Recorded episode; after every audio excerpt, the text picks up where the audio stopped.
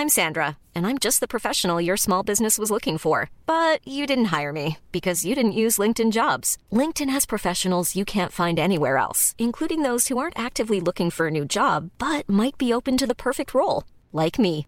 In a given month, over 70% of LinkedIn users don't visit other leading job sites. So if you're not looking on LinkedIn, you'll miss out on great candidates like Sandra. Start hiring professionals like a professional. Post your free job on linkedin.com/people today.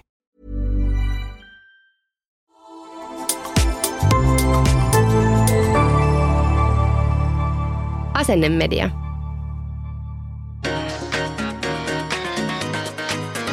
Kuuntelet Ysäri Forever podcastia. Minä olen Petra ja kolmas tuottari pärähti nyt käyntiin. Jahu! Tällä kaudella sukelletaan tuttuun tapaan Ysärin ja 2000-luvun mielenkiintoisiin ilmiöihin, ihmisiin ja nostalgian värinöihin. Ja tällä kaudella fiilistellään muun muassa pelejä, Ysärin Britneytä, leffoja, suomijuttuja ja kaikkea muutakin ihanaa Ysäriä. Mutta yksi asia on tiettäkö muuttunut. Lähes vuoden tauotta päällä ollut Nokian kännykkä, niin siitä on nyt vihdoin loppunut akku. Eli ei enää mysteerinumerot soittele. Ja ehkä ne Ysärin nämä hahmot ja henkilöt on siirtynyt myöskin tuonne somen puolelle. Ja sieltä Instagramista löydetään nimellä Ysäri Podcast.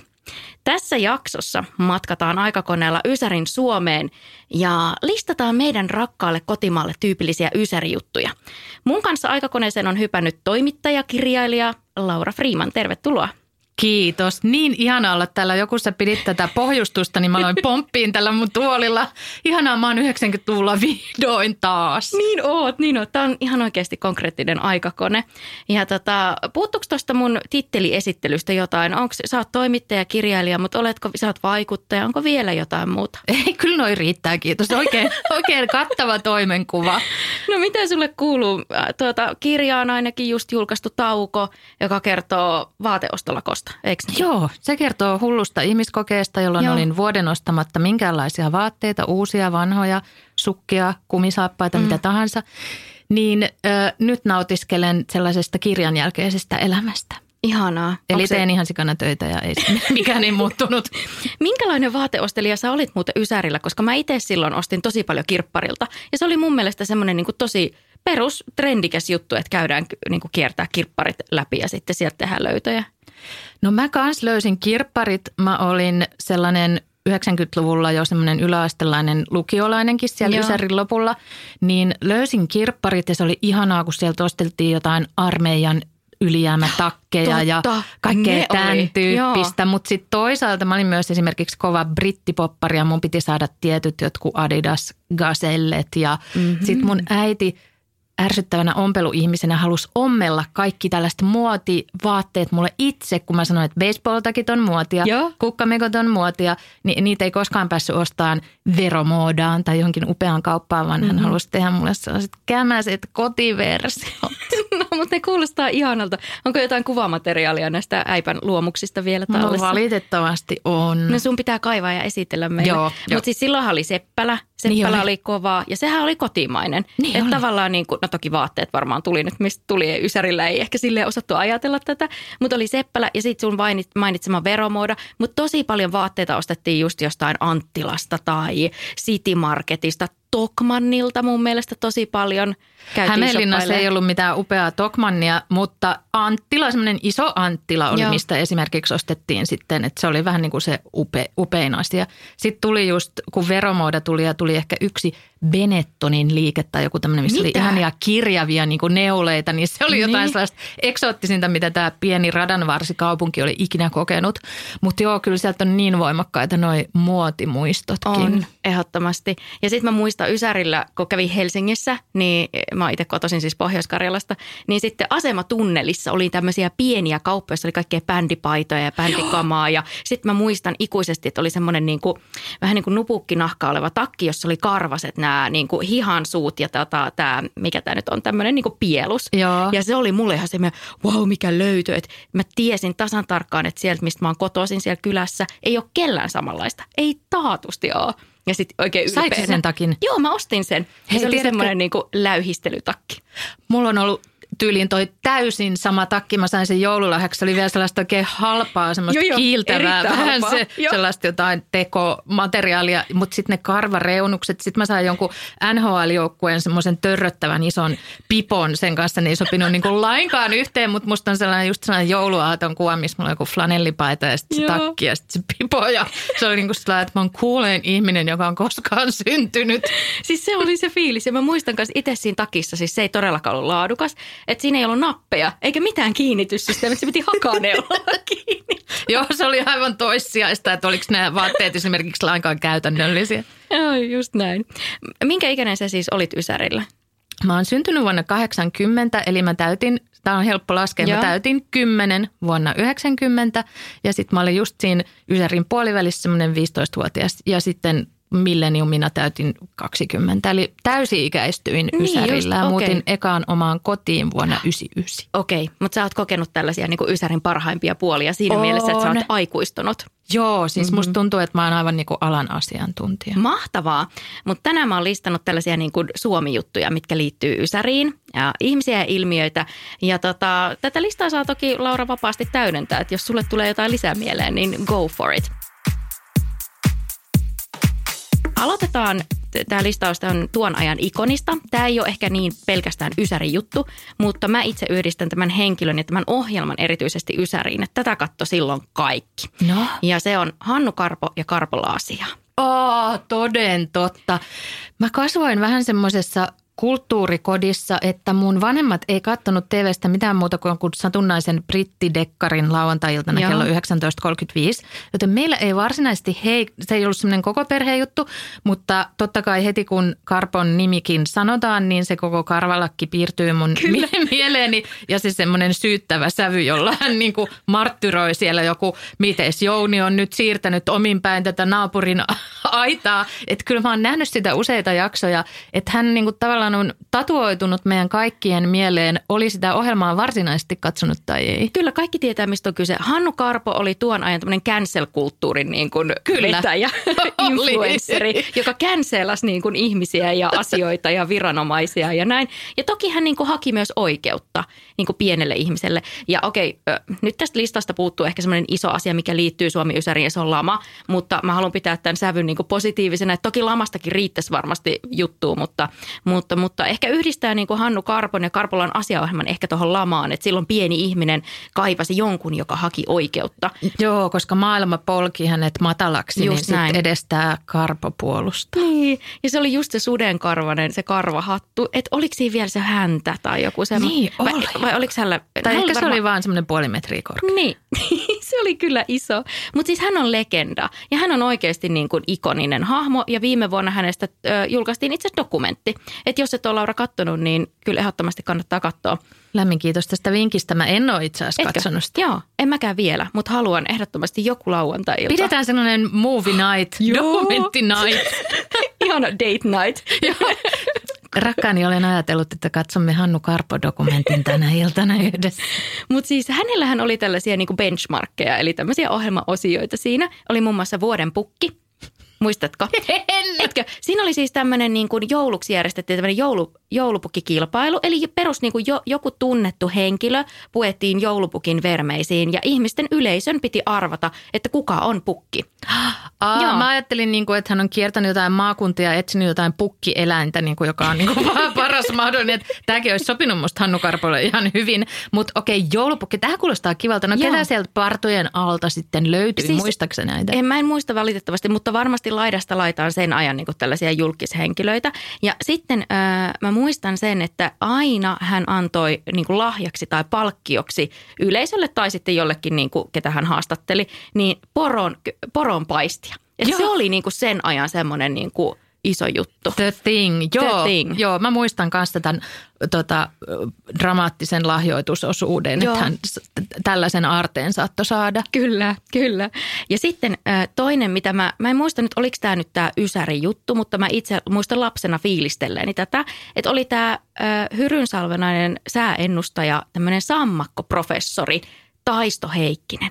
Ja hän aina ennusti erilaisia asioita ja nimenomaan nämä sammakot oli hänen se väline. Joo, ja Ota kyllä niin, tota, kyllä tiedemaailma oli varmaan silloinkin ihan kehittynyt, mutta se otettiin aika tosissaan, että hän Joo. sai ihan tälle uutisissa ohjelma-aikaa, että, että katsotaanpa nyt, mitä sammakot meille kertovat niin tyyliin puolen vuoden päähän. Että he ovat nyt kertoneet, millainen kesä on tulossa ja kaikki katsoo aivan totisinästä kotona. Ja Hannu pitää alkaa suunnitella sitä kesälomia tämän perusteella. Siis ehdottomasti, kyllä. Mutta jos sitten haluaa fiilistellä Hannu Karpoa, niin hänellä on tubetili. Ja, Oikeesti? Joo, ja siellä on näitä vanhoja pätkiä. Eli siellä on ihan siis tätä autenttista materiaalia, että se pääsee fiilistelemään. Että ihan Hannu Karpo, äh, muistaakseni sillä nimellä löytyy niin kuin YouTubesta. Ja siis se oli tosi makea. Mä kävin sieltä fiilailemaan niitä videoita ja sieltä löytyy kyllä niin kuin No vitsi, kun mun lapset kysyy multa usein, että eikö sä äiti voisi kiinnostua jostain tubettajasta, että sä alkaisit seuraa jotain tubettajaa, niin mä aion sanoa tänä iltana, että mä olen löytänyt nyt mullekin tällaisen toteemieläimen ja tubettajan Hannu Karpon. Nyt katsotaan. Katsotaan, nyt tubetetaan. Erittäin hyvä. No toinen tämmöinen tuon ajan ehkä TV-ilmiö, eikä mm, niin kuin pelkästään liity tuohon aikaan, mutta, mutta tuota, ehkä aika vahvasti nämä vitsit ja tällaiset liittyy. Ja ehkä tämä cancel-kulttuuri tänä päivänä, nimittäin Ysärin viihde- ja sketsisarjat.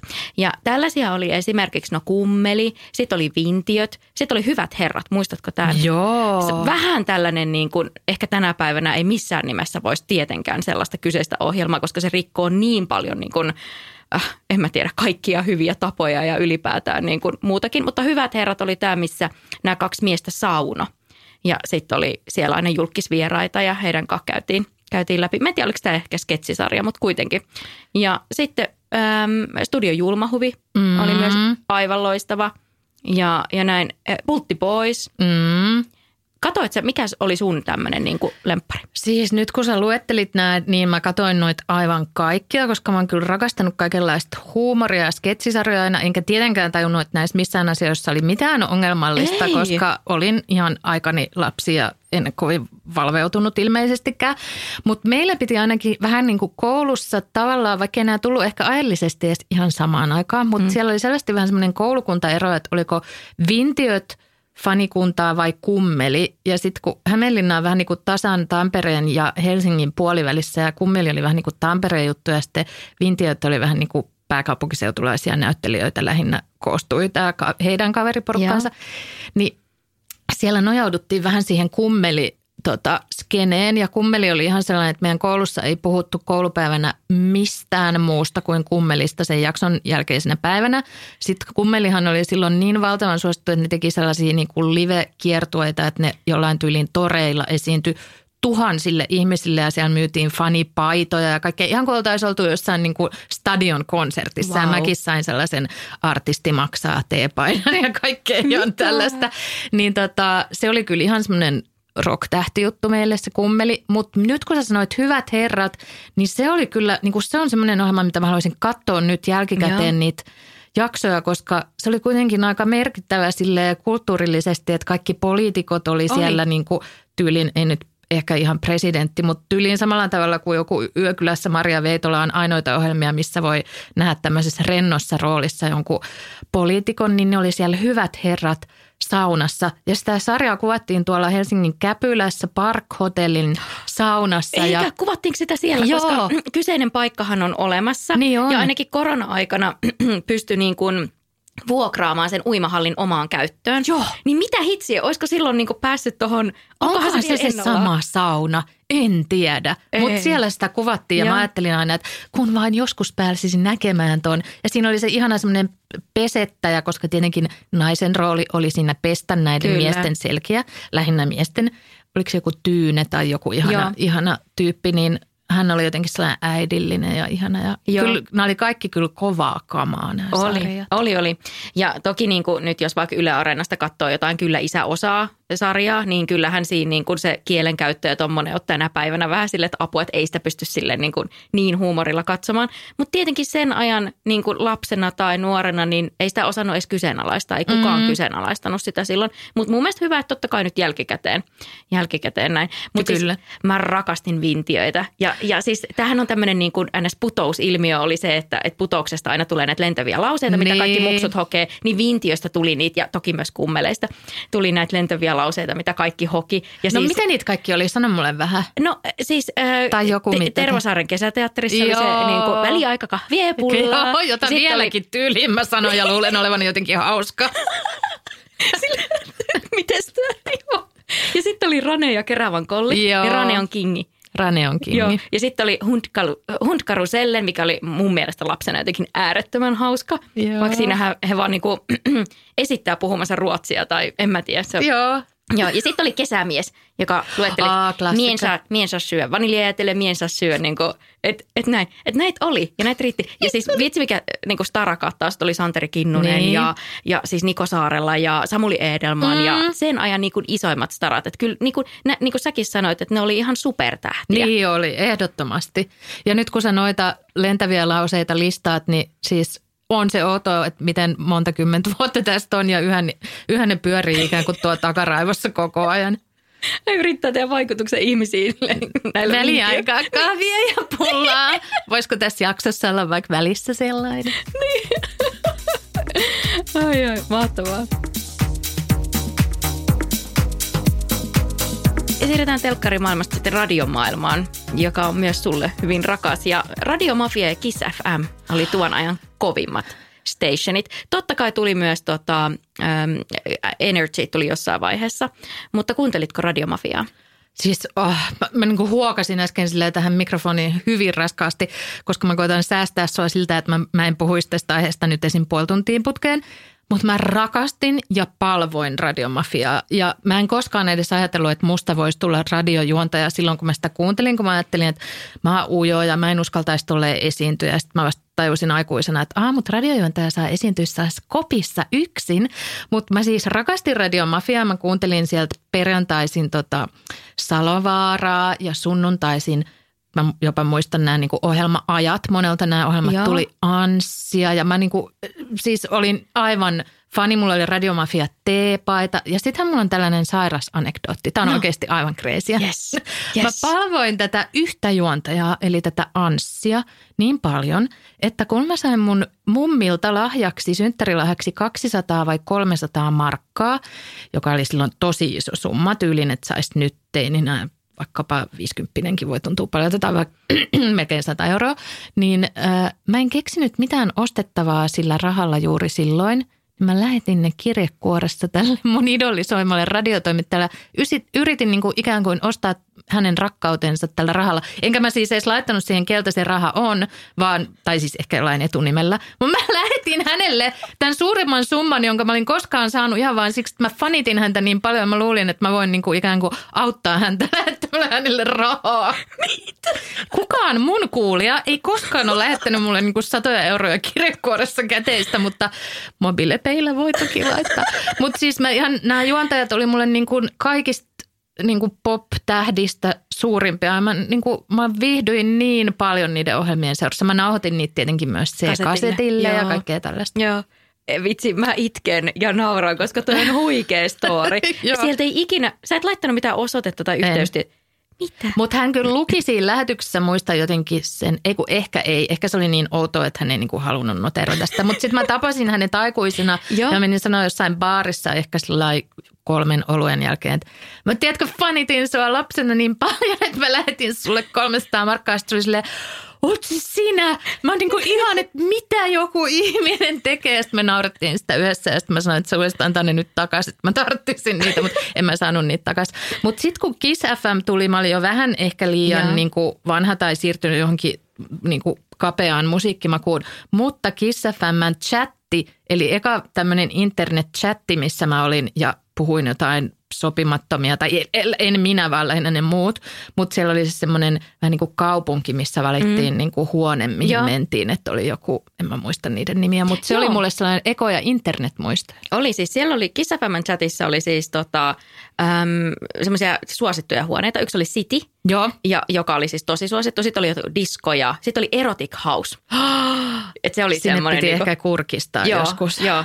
Ja sitten oli sinkkubaari, oli kans tämmöinen. Ja sitten joskus saattoi olla niin suosittu se, niin suosittuja nämä huoneet, että niihin hän ei mahtunut. Joo. Niin sitten sun piti tyytyä johonkin, oli joku ö, virastotalo tai kampaamo. Ja ne oli, Boring. niin, että sä- olit vähän että ei vitsi, miksi mä oon täällä chattihuoneessa.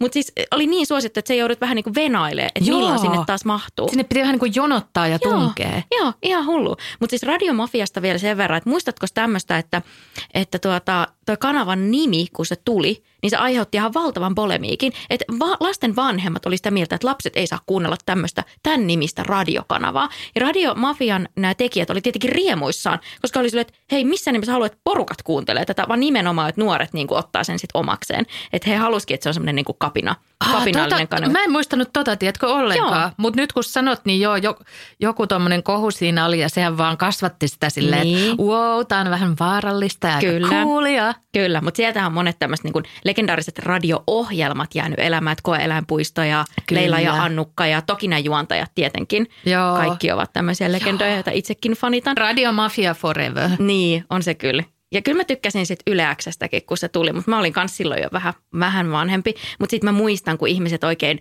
niin kuin, oli pahoillaan siitä, että se muistaakseni muuttui eka Yle Guu tai joku muu Joo, nimi tuli niin Radio olikin. Mafian jälkeen ja sitten tuli vasta Yle X. Niin mä muistan, että ihmiset oli niin pahoillaan siitä, että se nimi, se niin kuin Radiomafian nimi häipyy. Ja mä ymmärrän sen.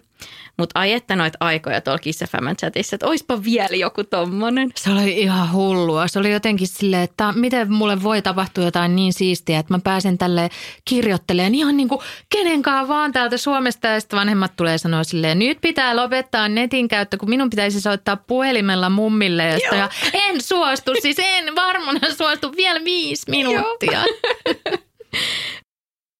No muistatko sen ajan, kun ö, tuota Suomessa et-merkistä, eli tästä niin kuin et-merkki, mikä on Joo. sähköpostin välissä, niin siitä käytettiin nimitystä miukumauku. Todellakin. Ja se oli monen niin kuin, tyylikkään logon niin kuin, tyylikkään logon niin kuin A-kirjaimen tilalla. Et esimerkiksi tämmöinen ö, ostari on täällä Helsingissä kuin Arabian kauppakeskus. Ja Arabiassa, Arabian kauppakeskus kirjoitettiin vielä pitkään tänäkin aikana sillä et miukumaukumerkillä. Että se oli Arabia. Oh my god. Ja sitten varmaan oikeasti oli tyyli joku baari, jonka nimi oli Miuku Mauku Joo. tai jotain tällaista. Ja mä itsekin on ollut ihan, että osoitteeni on laura.fri, tai siis se on ollut silloin jotain vielä jotain vielä oudompaa, at, ei kun siis ei at, vaan miukumauku hotmail.com. Joo, joo. joo. Mutta mä ehkä otan tätä uudestaan käyttöön, koska miukumauku Otetaan. forever. Joo, ja se on tosiaan todella tyylikästä esimerkiksi jossain logossa. Oh. Nyt se olisi jo vähän sille ironisesti, tiedätkö, aika Niin hieno. ois.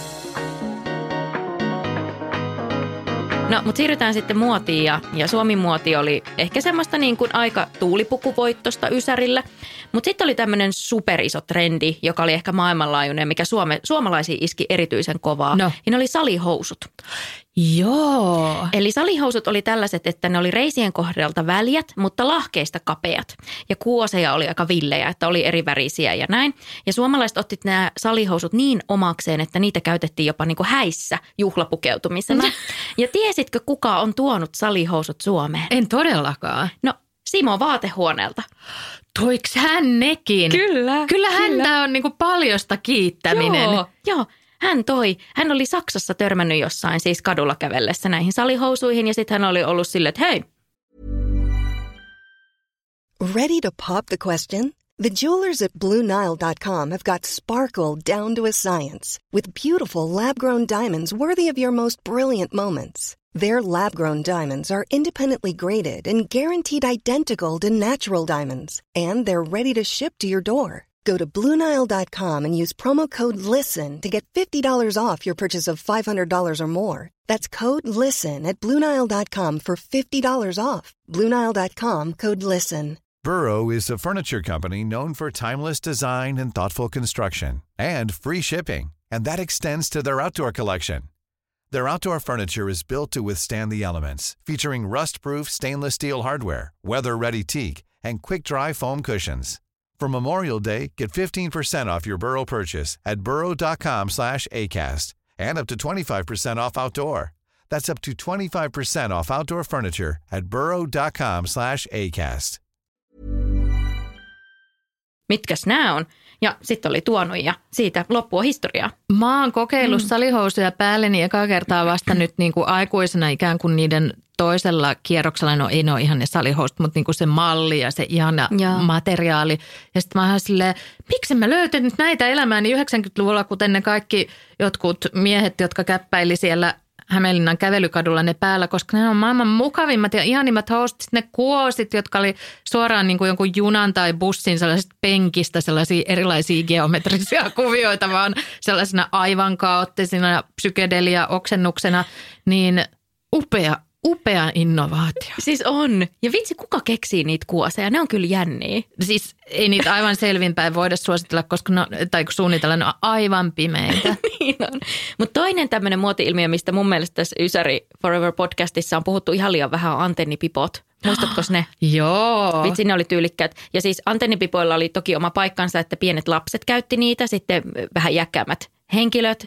Ja sitten toki, jos oli joku niin kuin kannustettiin Suomea vaikka voittoon, niin sitten oli se Suomi antennipipo. Joo, se oli ehkä pahin, koska sitten oli se tavallaan se joku semmoinen mansikka antennipipo tyyppinen, mm. mutta niin sit, mut sitten tota, no mulla on vähän niin kuin sellainen huono muisto noista, koska sitten siellä mun kotiseudulla, jossa on aika sellaista konservatiivista, hieman vanhakantaistakin arvomaailmaltaan porukkaa, niin ne oli kyllä vähän myös semmoinen, että musta se oli aina vähän ällöä, jos jotenkin sellaiselle pikkulapsella on semmoinen Suomi-pipo, niin se ei liittynyt niin. musta usein aina semmoiseen, kyllä se varmaan onkin Suomen urheilun fanittamiseenkin liittynyt, mutta sitten oli vähän sellainen liian isänmaallinen tota, niin kuin sävy jotenkin Joo. siinä, niin mä en ehkä sellaista laittaisi päähän, mutta muuten Antennipipo on tietenkin ihan valmis tekemään täyden comebackin. Siis on, mä toivon, että se tekee niin kuin 2022 kesä. Joo. On niin kuin Antennipipojen The kesä. Mä varaan sen Flow-festivaalille jo mun asuksi. Totta, totta. Se on Ai niin että. ärsyttävä kyllä se antenni, että tekee mieli jotenkin niin katkaista se, kun se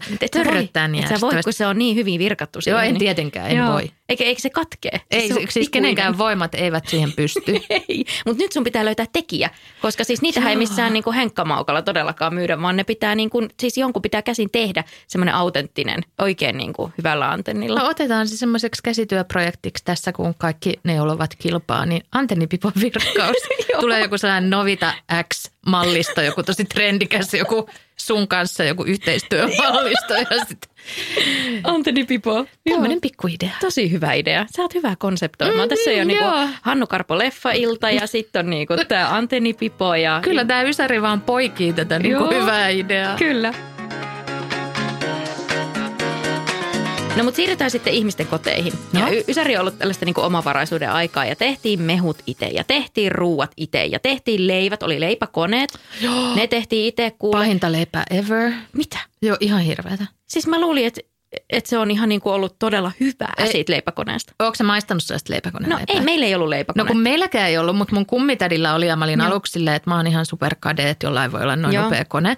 Mutta sitten myös meidän jollain naapureilla oli, joten tämä ei ollut mikään yhden ihmisen moka, mm. vaan se leipäkoneen leipä oli aina sellaista, joo okei okay, siinä oli kiva se, että se on lämmintä, että se on jotenkin upeaa, että se tulee suoraan sieltä.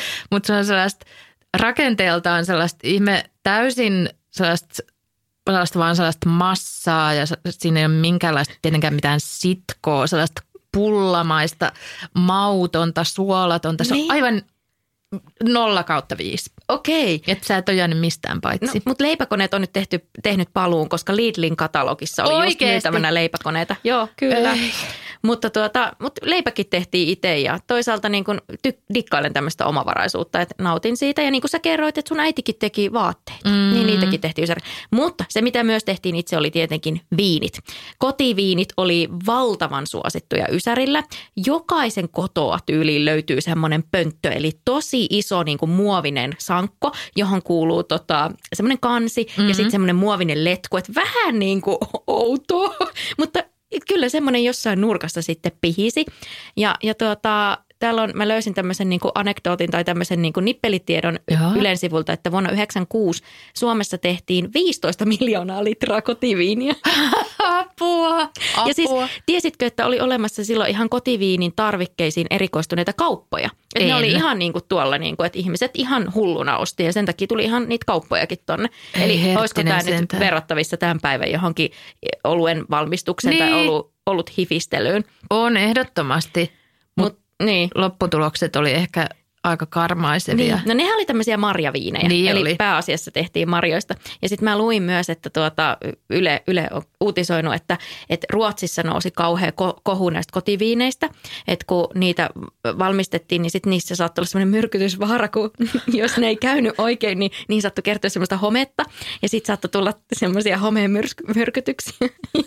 Tämä ei niinku tavallaan yllätä mua yhtään. Ihan kauheeta. Mietin nyt, jos sä oot tarjonnut koko illan Niin. Niin. jotain sun omaa tekemää viiniä. Koko sun naapurustolle. Niin, sä oot tehnyt monta litraa, siis 15 litraa tai enemmän. Ja pakkohan on jonkun juoda ja sitten sä tarjoat ja Ouch. sitten se onkin jotain homemyrkky. Mutta kuulemma oireet on ollut samankaltaiset kuin krapulassa. Eli jos sä juot niin kuin ison pönthön sitä viiniä, niin luultavasti... Niin, niin kuin- just okei, no sit- sittenhän se on ihan niinku plus miinus nolla aivan Joo, sama, sama kyllä. olo olisi lopputulos Just kuitenkin. näin. Mutta sä et ole kotiviinin ystävä. No en. Meidän perheellä ei ollut sellaista. Tätäkin mä vaan kadehdin naapurustossa. Joskus niitä oli myös vähän niin kuin taloyhtiön semmoisissa yleisissä tiloissa tyyli jossain pyykkituvan, tiedätkö, nurkassa oli varmaan joku yhteinen sillä Sitten kun on taloyhtiön talkoot, niin maistetaan tuosta. Ja ehkä sitten teininä, kun yläasteella moni alkoi jo käyttää alkoholia, mä olin vähän sellainen pelokas teini, että mä en alkanut sitä vielä mm-hmm. siinä vaiheessa, niin silloin mä kyllä tiedän, että kaikki pölli jotain just sellaisia aivan huonosti käyneitä vanhempiensa sieltä kotiviinitonkista tai niistä valkoisista isoista ämpäreistä niin juotavaa. Mutta mä oon valitettavasti missannut tämän. Joo, no mutta sä voit aloittaa uudestaan. Joo, Varmaan kyllä. jossain löytyy jotain tarvikkeita. Joo. kirpputorilla tai näin. Mutta toinen juttu, mitä aina löytyi kotoa, oli tämä niinku tuppervaara-astiat. Ne oli Ysärillä kova juttu. Tiesitkö, kuka toi tuppervaarat Suomeen? En, sä tiedät kyllä erittäin paljon näistä Joo. enemmän. Elisabeth Rehn. Mitä? Joo. Toiko hän tuppervaarit Suomeen? Siis mä, tämä on Wikipediasta tämä tieto, että voihan se olla ihan niin kuin näin. Mutta siis Elisabeth Rehnhän oli myös tämmöinen niin kuin ainakin mun lapsuudessa Ysärillä tällainen voimahahmo. Totta. Ja mulla oli ihan Elisabeth Rehn pinssi ja mä muistan, että mä ylpeänä kannoin sitä ja tykkäsin Elisabeth Rehnistä tosi paljon. Samoin. Mutta en lapsena ymmärtänyt miksi, että mikä hänen rooli on. Mutta hän on Mutta siis hän toi tupperwaarit Suomeen. No on ainakin ne tuonut. Ei mitään muuta Se merkittävää. on hänen suurin merittinsä. Kyllä. Sitten oli kaikkea minuuttimikkoja, aromipesiä, eli tällaisia niin kuin ostos-TV, tällaista kamaa. Ja, ja tuota, mä muistan, meillä oli semmoinen niin kuin minuuttimikko. Eli se on semmoinen, että sinne laitetaan kasvikset ja sitten se, niin kuin, se kone niin kuin pyöri, sä pyörität sitä konetta, niin se silppua niistä semmoista niin kuin, Joo. tosi hienoa. Mä rakastin silloin Ostos TVn kattomista. Silloin oli ehkä joku nimikin, joku mm. muu kuin Ostos TV. Mä katsoin tuntikausia myös joltain, kun tuli semmoisia kansainvälisiä taivaskanavia, jotain niin kuin kansainvälisiä kanavia näkyy. Mä katsoin tuntikausia näitä just erilaisia vihannesten pilkkomis, Joo. koneita, autovahoja, kuntoilulaitteita ja ö, aromipesämainoskin tuli. Mä en sitäkään koskaan saanut, eikä meille tullut No. sellaista, mutta mutta tupperwaaret, joo, niitä siis mun äidillähän on vieläkin ne nyt 40 vuotta, 30 vuotta myöhemmin. Niin. Hän käyttää niitä aivan samoja hieman narmuuntuneita tupperwareja. Täytyy sanoa, että melko kestäviä ne kyllä ovat. Ne on kyllä ydintuhon ja ekokriisin jälkeenkin vielä, ne jäävät elämään tänne omaa elämäänsä. Mä luulen kanssa, että nyt tulee joku tuppervaara, tuommoinen yhdyskunta. Joo, tänne. Mitään muuta ei ulkoavaruuden ihmisille tai olijoille jää kuin ne tuppervaarat. Ei, se on se. Kiitos näistä. Mutta kun mainitsit noin vihannesten pilkkomiset ja raasteethan oli Ysärillä tosi kova juttu, niin Joo. Raastepöydästä voipi aloitella. Sehän oli tämmöinen, se oli hieno ravintolan merkki. Niin mm. oli ja äh, jälleen kerran, jos viittaan tähän mun kotikaupunkiin, niin se ravintolatarjonta ei ollut ihan hirveän monipuolinen siellä. Tai siis Mistä kaupungista korkealaatuinen. sä puhut?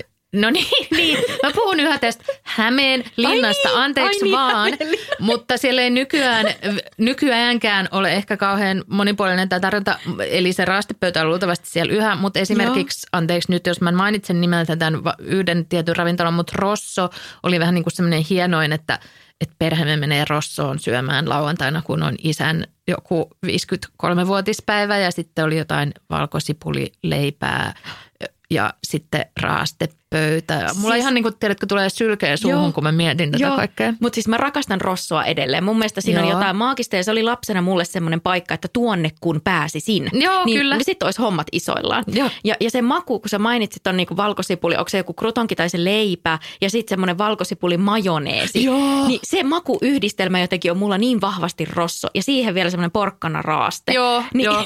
se on niinku se. Ja siis se on niin nostalginen, se on niin tajuttoman nostalginen, että mä oon niin iloinen, että vähän aikaa sitten uutisoitiin, että Rossohan tuo niin. rastepöydät takaisin. Joo, siis se oli joku uutispäivä, kun mä katsoin, että mitäs tiedotteita täällä sähköpostiboksissa. Ja sitten mä olin, rastepöytä tulee takaisin. Mä huusin sen ääneen. Sitten mulla oli pakko, mä taisin istua silloin radiolähetystä tekemässä. Mulla oli pakko heti uutisoida se siellä ihan kun kyse olisi jostain niin kuin ydinasekriisistä, että nyt Rosso on ilmoittanut, että raastepöytä tulee takaisin. Musta on heiltä ihan nerokas veto.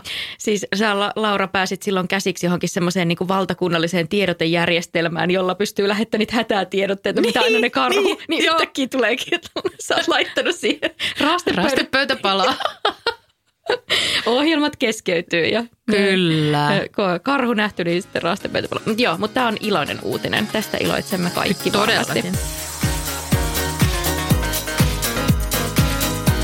Mutta sitten tämmöinen asia, mikä liittyy hyvin vahvasti suomalaiseen ysärikulttuuriin. Ehkä nyt, toki tämänkin päivän kulttuuri on tietenkin urheilumenestys. Mm. Ja silloin kansallissankareita oli tietenkin Mika Häkkinen oli. Joo. No sitten Leijonat 95, eihän Kyllä. sitä voi sivuuttaa. Ihmiset meni ihan sekaisin. Katteli just jostain Yle, Ylen elävästä arkistosta sitä päivää, kun ihmiset lähti kadulle juhlimaan ja hyppäsi sinne Haavis Amanda Joo. uimaan. Ja siis vitsi mitä luukkeja, siellä on kaikki laittanut parhaat päälle, on nahkatakki ja semmoista, että se niinku ruskeita huulipunaa ja Joo. rakastan ihania videoita. Kyllä. Ja siis Suomi meni silloin ihan sekaisin. Se oli ensimmäinen jääkiekon maailmanmestaruus. No Mika Häkkinen tosiaan myös maailmanmestari 9899. Seppo Räty oli tällaisia. Mm. Sitten oli hiihtäjiä tietenkin äh, ennen Lahden doping-skandaalia. Mm. Eikä heitä juhlittiin enemmän. Mika meni. Myllylä ja, ja näin. Ja tota, olit se kova seura urheilua Ysärillä?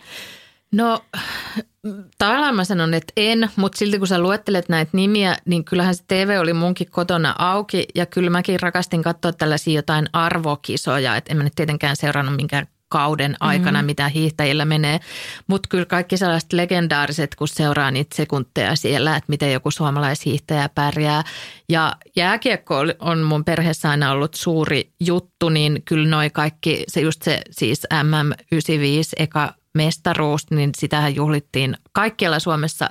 Aivan siis Joo. hysteerisesti, vaikka mä nyt minkään suihkulähteeseen hypännyt, niin kyllä mäkin olin silleen, että Aa, Ville Peltonen on Jumala, niin raaputin johonkin pulpettiin salaa jollain harpilla. Ja, ja sitten tietenkin HPKta seurattiin aina siellä, käytiin lätkäpeleissä kavereiden kanssa lähes kaikissa kotipeleissä ja silleen, että se jääkiekko oli kyllä hirveän iso osa Se sitä. oli. Ja toki jääkiekkokortit oli silloin semmoisia, mitä keräiltiin. Joo, siis mulle tuli mieleen toi, kun sä sanoit niistä kotiviinikaupoista, että myös siihen aikaan mä muistan, että oli sellaisia erityisiä liikkeitä, jossa oli vaan niitä jotain NHL-lätkäkortteja. Oho. No okei, ei niitä ehkä nyt montaa per Joo. kaupunki ollut, mutta että se oli ihan niin kuin oma niin kuin tällainen butiikkityyppinsä oli tämmöinen lätkäkortti mihin pääsi niin kuin ostamaan harvinaisia kortteja, vaihtaan ja kaikkea tällaista, niin esimerkiksi sellaisessa me niin kuin hengailtiin joskus. Oi, kuulostaa hienolta. Joo. Toivon, että ne tekisivät myös joskus paluun, tuommoiset niin butiikit. Joo. Olisin siellä ensimmäisenä. Mutta mä voin sanoa, että jos jollakin nyt on tallessa kaikki lätkäkortit siististi siinä kansiossa tyyliin – iskemättömänä. Itsehän omistin siis tällaisen kansion, mutta Joo. möin sen serkulle kymmenellä markalla. Ei. Joo, niin, niin tota, se on nyt aika arvokas, koska niin. ihmiset, ne keräilijät keräilee niitä. Ja jos on harvinaisia kortteja, niin kannattaa ehdottomasti vähän tsekkailla eBaystä tai jostain. Et näin. Mutta joo, Ysärin, Ysärin urheilu oli kyllä erittäin fanaattista ja tuommoista aitoa. Ähm, ja mä muistan, tuossa kun sä sanoit, tota, että sä, telkkari oli päällä, niin mä muistelen, että koulussa – tunneilla, ihan sama mikä oppitunti oli, mutta jos jotain hiihto oli menossa, opettaja roudas sen Joo. telkkarin sinne ja me katsottiin, siis samalla tehtiin niitä vaikka jotain oppiaine, en mä tiedä, matikan tehtäviä. Joo. Ja sitten se pauhas se hiihto siellä. Joo, siis jotain tällaista tehtiin. Ja toi on muuten ihana muista toi ylipäätään, että se roudattiin sillä sellaisella telineellä, Joo. jossa oli pyörät, niin sitten kun näki, että se opettaja tuo sitä luokkaa, oli silleen, jes, tänään on joku niin hyvä päivä tiedossa, me saadaan katsoa jotain VHS-videoa, eikä 20 minuuttia. Ja joo, jotain tällaisia tota, katsottiin. Joo. Kyllä. Ja se, nyt kun mä mietin, niin siitä tulee jotenkin ihanan kodikas olo, että niin. se on pyörinyt siinä ja sitten on just vääntänyt siellä jotain Joo. historian esitelmää jostain muumioista ja niin. sitten tota, joku kirvesniemet hiihtävät siellä. Kyllä, se oli semmoinen yhteinen juttu, että kaik- oli. kaikkien oli pakko niin pysyä siinä perillä noista asioista ja sitten mä mietin just koulussa, kun oli piirtoheiti ja sitten miten opettaja sillä omalla käsialallaan siihen tuherti niitä juttuja. Vitsi, se, siinä, siinä vaadittiin kyllä kärsivällisyyttä, että mä veikkaan, että tämän päivän lapsilla ei ehkä ihan niin kuin samanlaista pitkäjänteisyyttä välttämättä ole. Ihan koska siis totta. siis sehän muodostui se asia sit siinä, kun hän kirjoitti ja kertoi niitä Kyllä. juttuja. Ja nyt jos miettii, joo siis piirtoheitin ja ne piirtoheitin kalvot ja piirtoheitin tussit ja joskus kun sai itse vaikka jossain esitelmässä tehdä jonkun sellaisen kalvon, sellainen upeata, mm. mitä voi olla, ellei vahingossa piirtänyt sellaisella tussilla, joka ei lähtenyt irti, ai niin, jota ai. saanut pyyhittyä. Se oli niin noloa. Mutta Mä luulen, että aika moni meistä voisi jopa palauttaa sen alaasteen luokanopettajansa, tiedätkö, käsialan mieleen. Että kaikki muistaa sen oman open käsialan, joo. että sen on nähnyt niin monta kertaa niillä kalvoilla. Joo, joo. Ihan hirveän voimakas semmoinen tunnemuisti. Niin, niin, ja miten hieno, hyvä käsiala silloin mm. niin kuin opettajilla oli. Ja mm. mulla on ihan hirveä käsiala, niin kuin aivan järkyttävä, kun ei ole siis tullut kirjoitettua käsin niin, mitään. Niinpä. Mutta sitten viimeinen. No ja, ja tuota, tällainen vähän jännittävä. Ysärillä pelättiin erilaisia asioita. Ja ne on ehkä vähän erilaisia, mitä tänä päivänä pelattiin, ja osittain ehkä myös samoja. Mutta Suomessa erityisesti pelkoa aiheuttivat Ruokolahden leijona, mm. pallosalama, mm. sitten oli saatananpalvojat, mm. otsonikerroksen ohentuminen, mm. öö, maailmanloppu, eli tämä milleniumi, kun vuosi vaihtuu vuoteen kaksi, tasan 2000, että tietokoneet sekoaa ja hullun lehmän tauti. hullun lehmän tauti, toden totta. Ja hullun lehmän tautihan oli semmoinen, että jotkut karkit esimerkiksi liittyi siihen liivatteeseen, niin jotkut karkit kiellettiin. Mä muistan, että mun herkku oli lauantai-pussi ja sitten mä katoin tosi tarkkaan, että missä siellä karkeissa on liivatetta ja mulle jäi tosi moni karkki syömättä sen hullun lehmän tauti uutisoinnin jälkeen, koska me jotenkin yhdistin sen siihen liivatteeseen. Mutta voi toki jaa. olla, että se ei niin kuin oikeasti sit ollut joka liivate, mikä aiheutti sitä hullun lehmän tautia. Mutta tuota, mä muistan, että mä olin ihan tosi suruissa, että mä en voi syödä mitään karkkia enää, kun on tää liivate. Siis tiedätkö, ei tämä liivatetieto ole koskaan Hämeenlinnaan saakka rantautunut tai niin kuin ajautunut, koska siellä kyllä popsittiin lauantai-pussi alusta loppuun koko sen ajan, kun hullun lehmän tauti jyräsi pitkin poikin. Mä muistan kyllä sen aktiivisen pelon kanssa, kun niin kuin olin nähnyt uutisissa Joo. jonkun pienen pätkän jostain lehmästä, Joo. jolla se oli ja sitten niin kuin – näki jonkun kauhukuva, jossa itse jotenkin heiluu sille jonkun Joo. ihme taudin kourissa. Joo, se, se oli se hirveetä. BSE oli se taudin niin kuin virallinen Joo. nimi ja se oli niin kuin tämmöinen, äm, että semmoinen aivorappeuma-sairaus eläimillä – ja, ja sitten ilmeisesti siinä oli mahdollisuus, että se tarttuu ihmisiin, mutta mä en tarkkaan nyt muista, että mitä siinä niinku oikeasti tapahtui. Et Suomessahan se ei nyt niin valtava epidemia mm. ollut, että vain yksi lehmä Suomessa sairastui hullu lehmän Ai joo, okei. Okay. Joo, mutta tuota, sitten maailmalla esimerkiksi Britanniassa se oli vähän, vähän isompi juttu, mutta muistan, että tätä, tämä oli todellinen pelko, kaikki pelkästä Oli, tätä. oli ihan kamala. Mutta Ruokolahden leijona oli myös toinen, mitä vähän pelättiin ja tämä oli mun mielestä niin kiehtova ja mystinen juttu, että Ruokolahdella tehtiin tämmöinen leijona havainto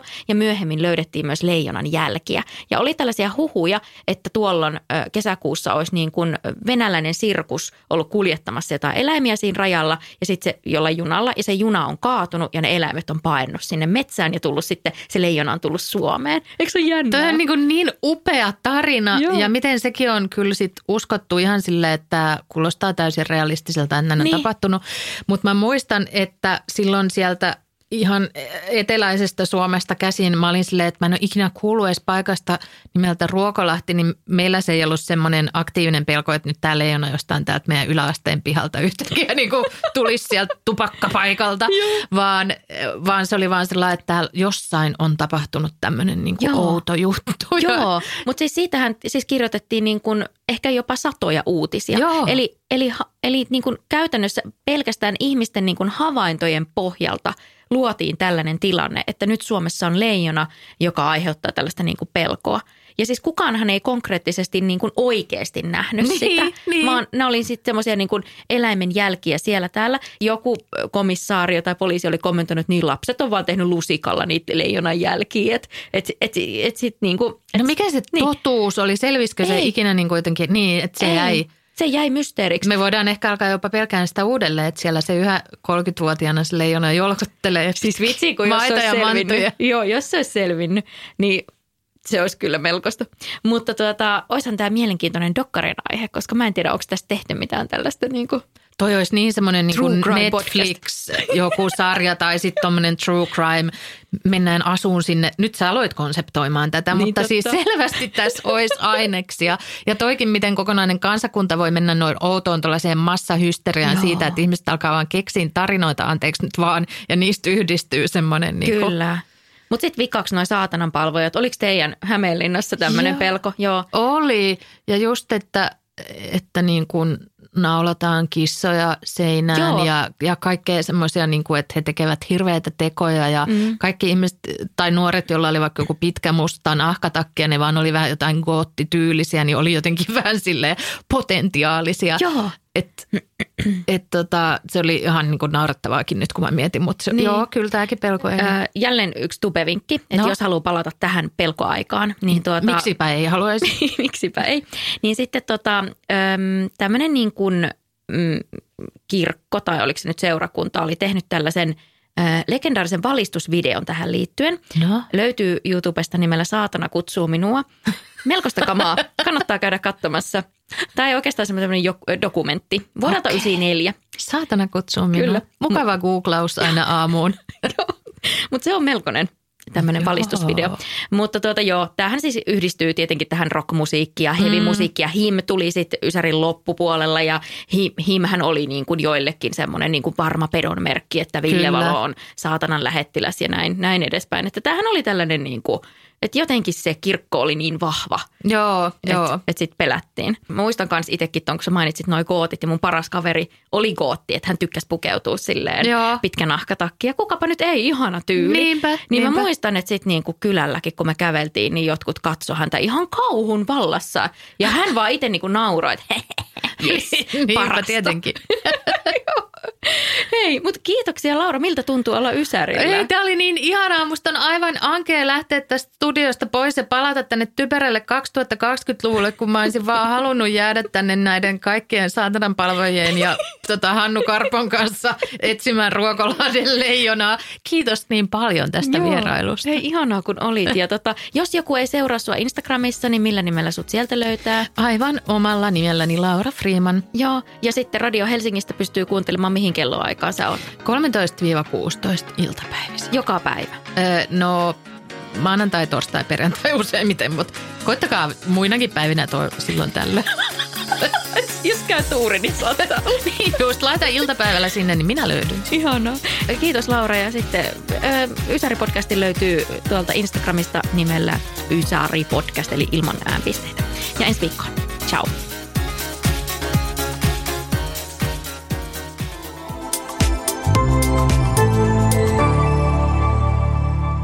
Asennemedia.